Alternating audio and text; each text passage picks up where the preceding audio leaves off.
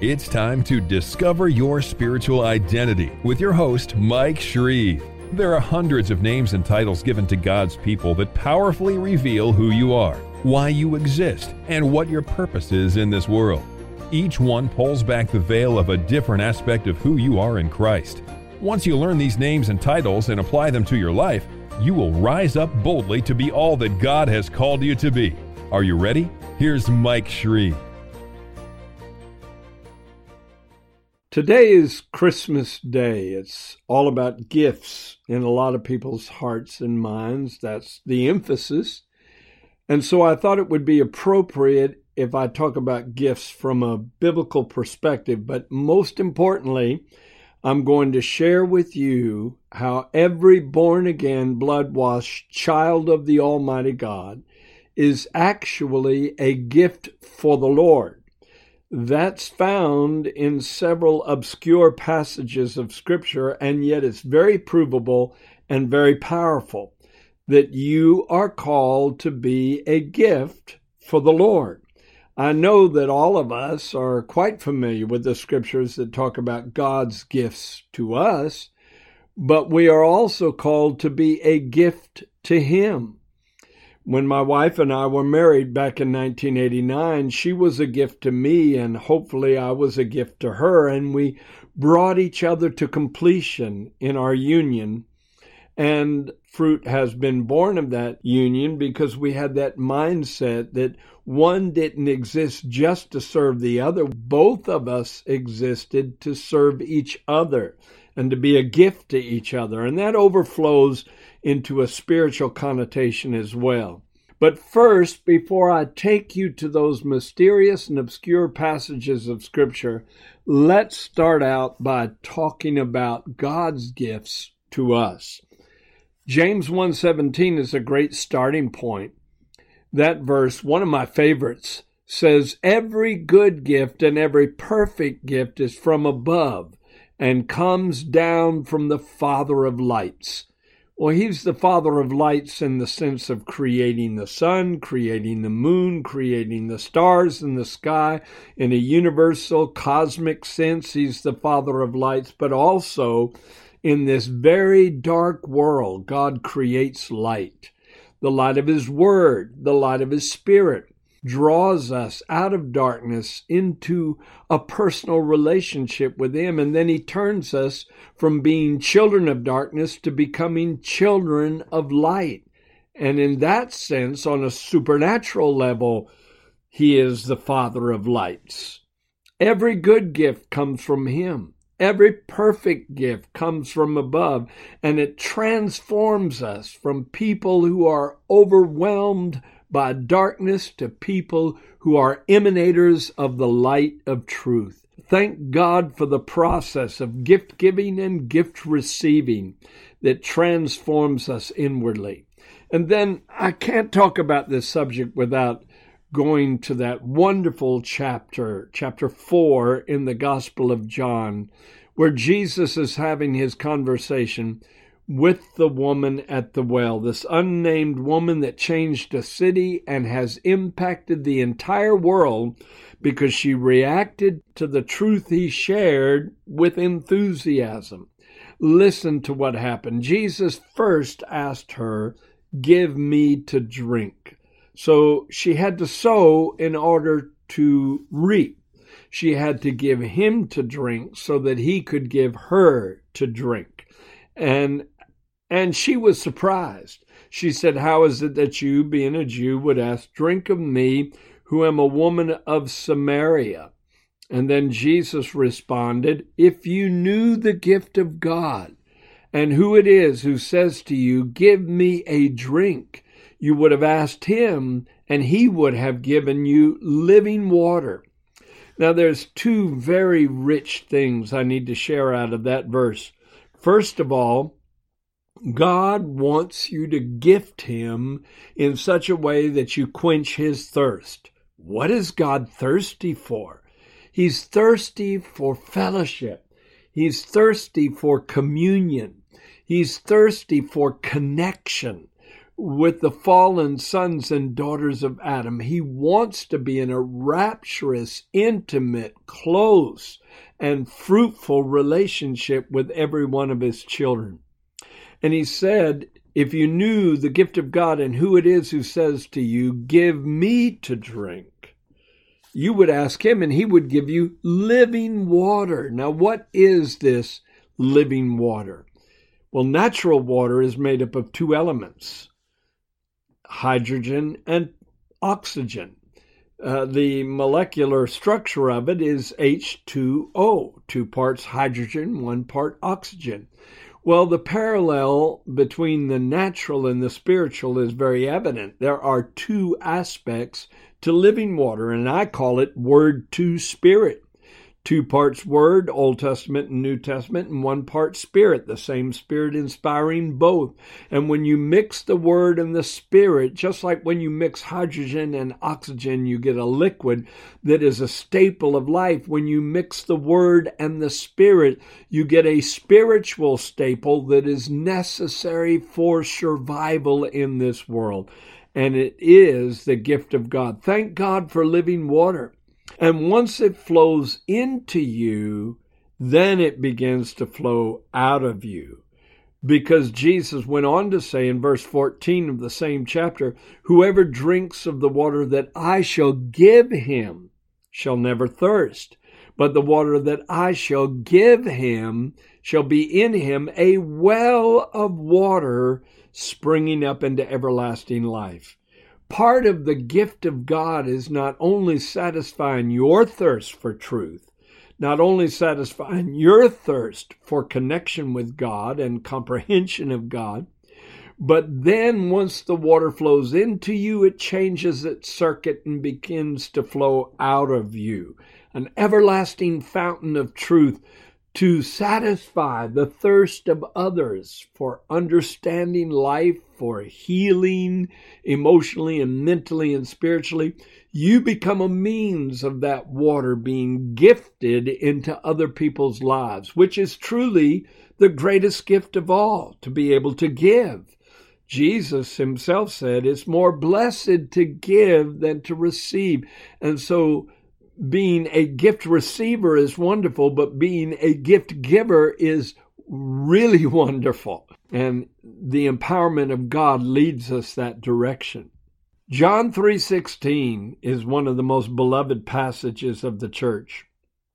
For God so loved the world that he gave his only begotten son that whoever believes in him should not perish but have everlasting life. I want you to see the connection between loving and giving. That's how the kingdom of God functions. Because if you're filled with the nature of God, you cannot love without giving. God so loved the world that he gave.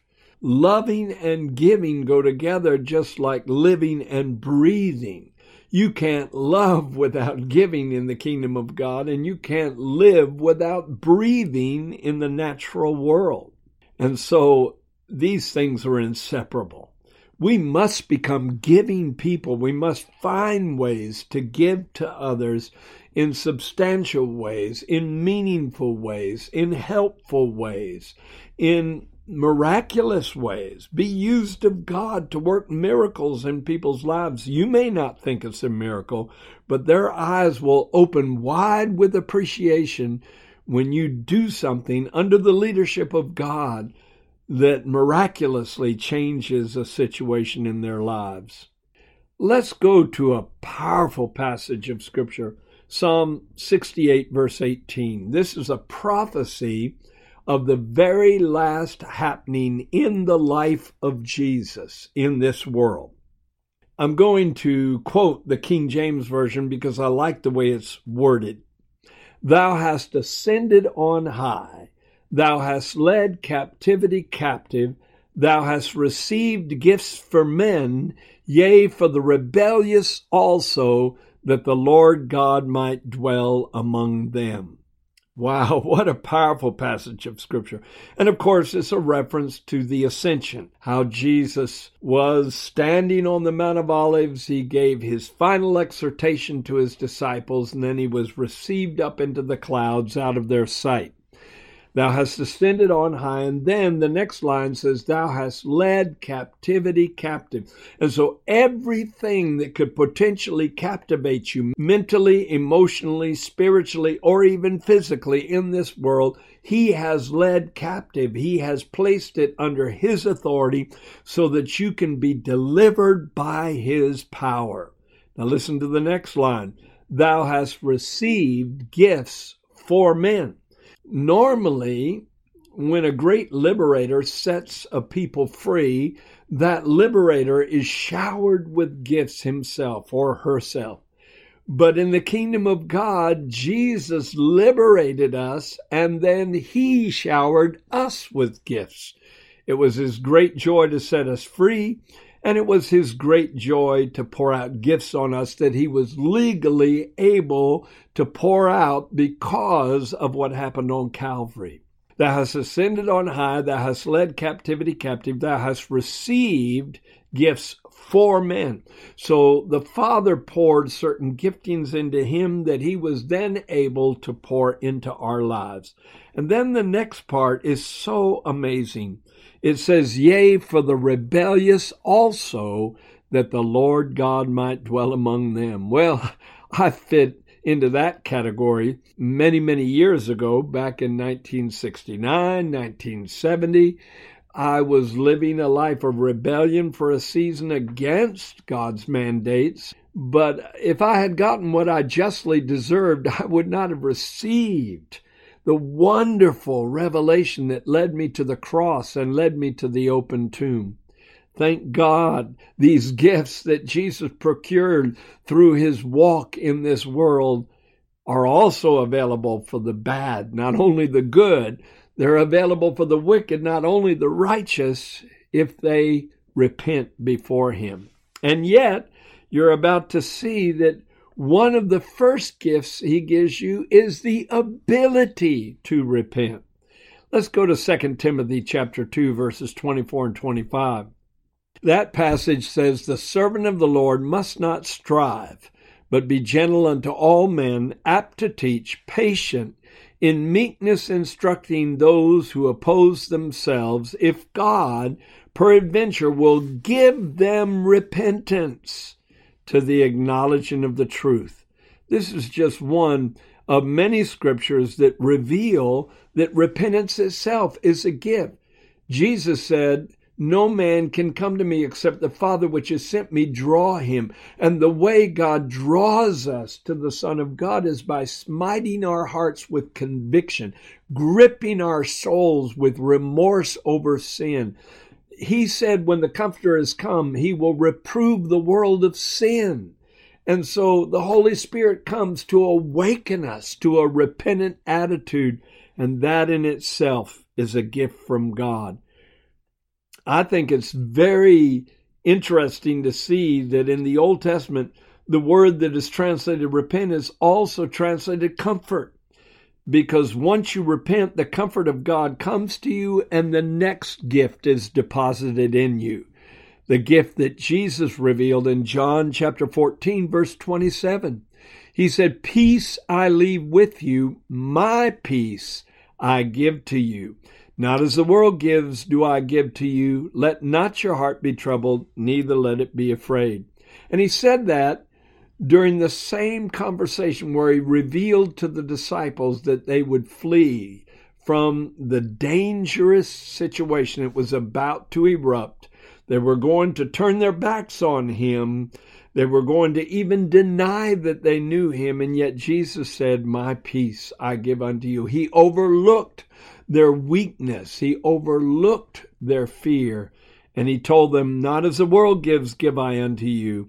My peace I give to you. Do not let your heart be troubled, neither let it be afraid. So you don't just have a soulish kind of peace that any human being can experience. You have experienced the peace of God that passes understanding. And if God, who is omniscient, who knows all the disappointing, heartbreaking, grievous things happening throughout this world in a human race that is made up of billions of people and so much negativity is going on all around the globe, and yet God still has peace.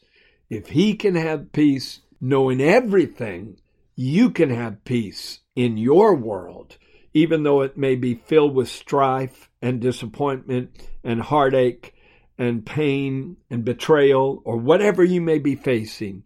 God's peace can still be yours. It's a gift. And a gift is not something you earn, a gift is something you reach out and receive. Not only has He given you His peace, in John 15 11, Jesus said, These things I've spoken to you that my joy might remain in you and that your joy may be full. Yes, this world is a depressing place, but if Jesus, the Son of God, who was aware of every depressing thing happening throughout the entire populace of the globe. If he can have joy, you can have joy, and you can exhibit that joy as a testimony to others that in a very depressing world, you can experience a heavenly kind of joy that is a foretaste of glory divine. Several gifts that God has given you are revealed in John chapter 17. That chapter is the great intercessory prayer of the Lord Jesus over the church to come. He said in that prayer, Father, I pray not only for these, but for all those that will believe on me through their word. And listen to how he states these declarations in the past tense. He says concerning people who are yet to be born, who will believe in him and trust in him and receive him, in the past tense, he says, I have given to them the words which you've given me, Father, and they have received them. And so the gift of God is the word that Jesus declared when he walked on this planet. And then in verse 22, he said, And the glory which you have given me, I have given them that they may be one just as we are one. And so he gifts us with his glory, which is the manifest presence of God and the perfection of the character of God. And then he gifts us with the oneness with the Father that he enjoyed. How amazing is that? And he said, Father, that the love with which you love me may be in them. He gifts us with the love of the Father deposited in our hearts. And he prayed those gifts into our lives. The next scripture I want to share with you is Ephesians 2 8. For by grace you have been saved through faith, and that not of yourselves. It is the gift of God, not of works, lest any man should boast. What does the word it refer back to? For by grace you have been saved through faith, and that not of yourselves, it is the gift of God. That's a reference back to faith.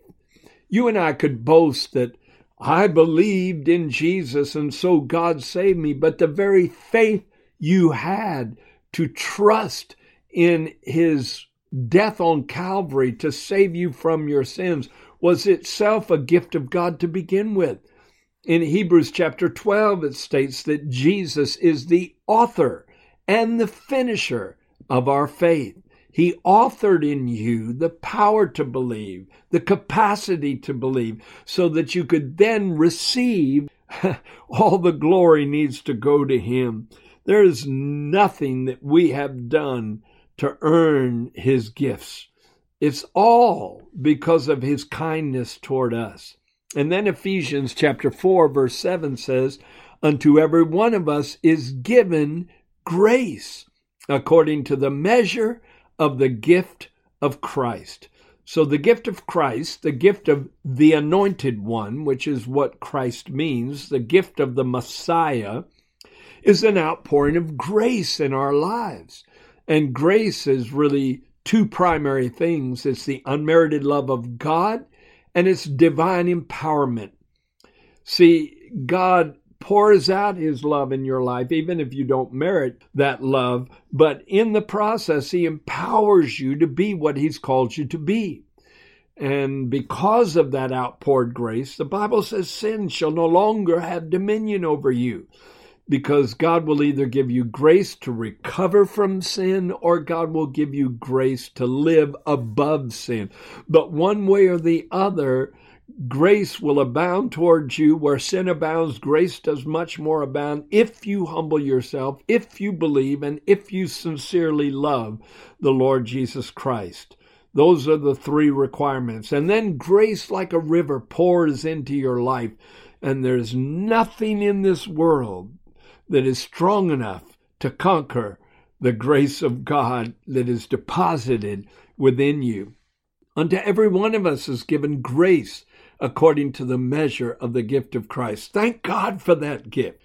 Next, one of the most amazing gifts that I could share with you is found in Romans 5:17.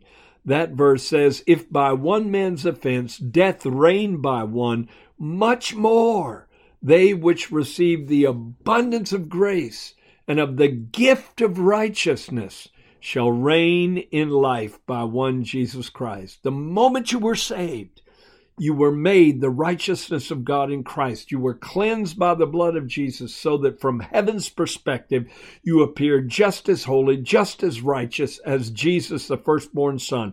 That's impossible for man to achieve on his own, but that is a miracle of compassion from the Heavenly Father that he would give you the gift of righteousness. Blessed are those who hunger and thirst after righteousness, for they shall be filled. God fills you with his own righteousness so that you can reign in life. No wonder no weapon formed against you shall prosper. God explained the reason for that promise in Isaiah 54 by saying, Their righteousness is from me, says the Lord. That's why no weapon formed against you can prosper because you're not depending on your own goodness. You're depending on the goodness and the righteousness and the holiness of God that come as gifts into your life.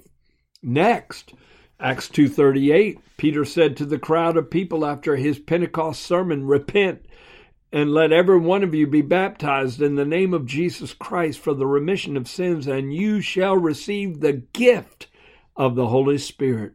Wow, what a gift that is to have the indwelling of the presence of God. Now, initially, when you're born again, the Holy Spirit comes to dwell in you, but then when you're baptized in the Holy Spirit, you receive an endowment with power that distributes certain supernatural giftings into your life. And if you'll read in 1 Corinthians chapter 12, there are nine gifts of the Spirit. And the Holy Spirit divides severally as He wills including gifts like the gift of faith, the gifts of healing, gift of miracles, the gift of the word of knowledge, the gift of the word of wisdom, the gift of prophecy, the gift of tongues. God gives nine gifts of the Spirit that come with the gift of the Holy Spirit in your life. How amazing is that? Praise God, we need to pray that those gifts will be stirred up in our life because the only hope for this generation is an empowered, army of believers who are gifted by God to bring change to our generation. And God has certain gifts that He wants manifested in your life. Now, the gift of all gifts is found in Romans 6:23 that declares the wages of sin is death, but the gift of God is eternal life in Christ Jesus our Lord. Now you can't find another scripture that should cause praise to erupt in your heart any more than that scripture. The gift of God is eternal life in Christ Jesus our Lord back in 1970 when I was a yoga teacher at four universities and running a yoga ashram, I taught people that you might have to be reincarnated several times as a devoted yogi or yogini in order to live a totally disciplined life and earn release from the cycle of rebirths or reincarnation.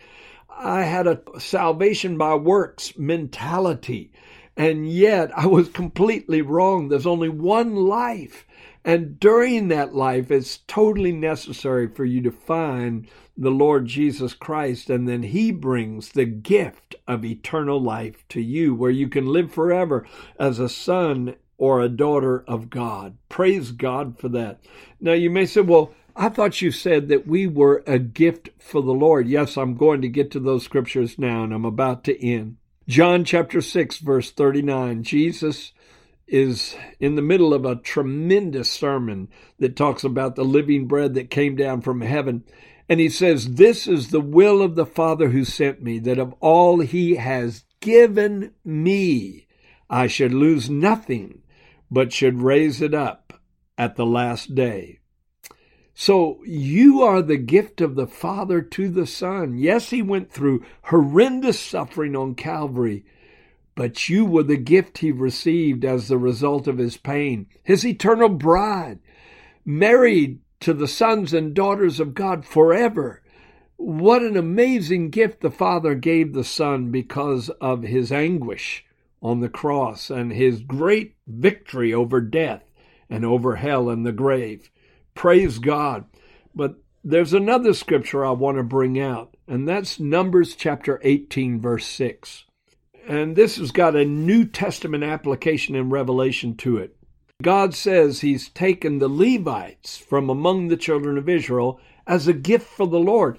Well, the Levitical tribe was the tribe that was consecrated into the priesthood. The chief priests were the offspring of Aaron. And later on, the family line of Samuel functioned in that role. But all of the Levites had a priestly capacity and they served the tabernacle. They took care of the tabernacle. They were there to minister to God. And then out of that relationship with God came forth ministry to the people. And you had to be of the Levitical tribe, which itself has a revelation because the word Levite means joined. And the insight there is that they were joined to God in a special priestly covenant. Well, in the New Testament, we all inherit a Levitical status because we are a holy priesthood, 1 Peter 2 5, and we are a royal priesthood, 1 Peter 2 9. And we have all been joined to God in a priestly covenant. We serve God, we minister to God in worship and thanksgiving and praise and adoration every day. But then out of that adoration of the creator of the universe and that communion we enjoy flows an anointed ministry to others who need what we have to share. So we become first a gift to God, and out of that connection, we become a gift to others. I pray that happens for you in a more profound sense than ever before in 2021. This world needs gifted people who will become a gift to others. Someone had a dream about me many years ago, and I don't receive every dream that every person says they have about me, but I knew this woman's walk with God, and I knew this dream came from God. She saw me standing on a pulpit shining brightly with the joy of the Lord, radiating the anointing, and she heard the voice of God speak to me. And it was a double statement. God said two things at once, and one statement overlapped the other. He said, Be true to the gift God gave you, but simultaneously, God said, Be true to the gift God made you. So, in other words, the gift God gives you is the gift you can give to others.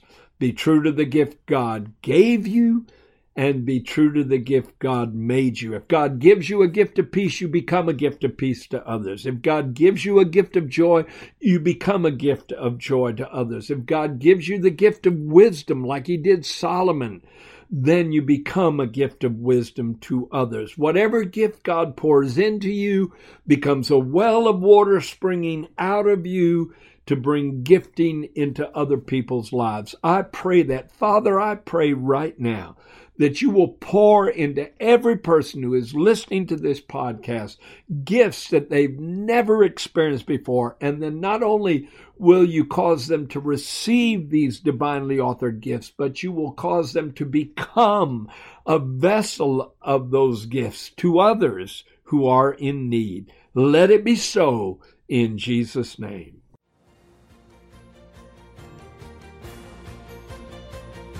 Thank you for listening to Discover Your Spiritual Identity with Mike Shreve, a podcast designed to cause a spiritual awakening in your life.